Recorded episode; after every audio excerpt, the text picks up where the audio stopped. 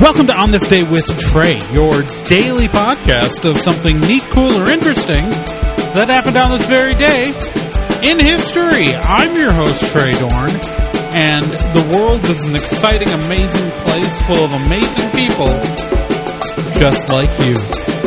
Or at least I think so. Anyways, let's let's talk about what happened today.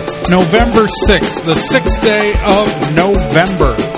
Well, on this day in eighteen ninety-four, William C. Hooker received a patent for a spring-loaded mousetrap.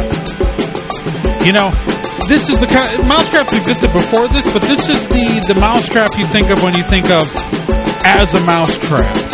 And, you know, Ralph Waldo Emerson said, you know, if you build a better mousetrap, the, the the world will beat a path to your door, implying that if someone did something better. That's not really true, because mousetraps, many kinds, have been invented since then, um, and, uh, you know, including live catch and live release. But you know what?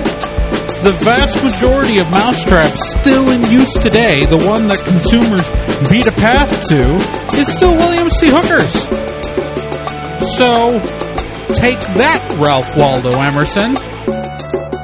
Booyah. This is a weird podcast. I said booyah to Ralph Waldo Emerson.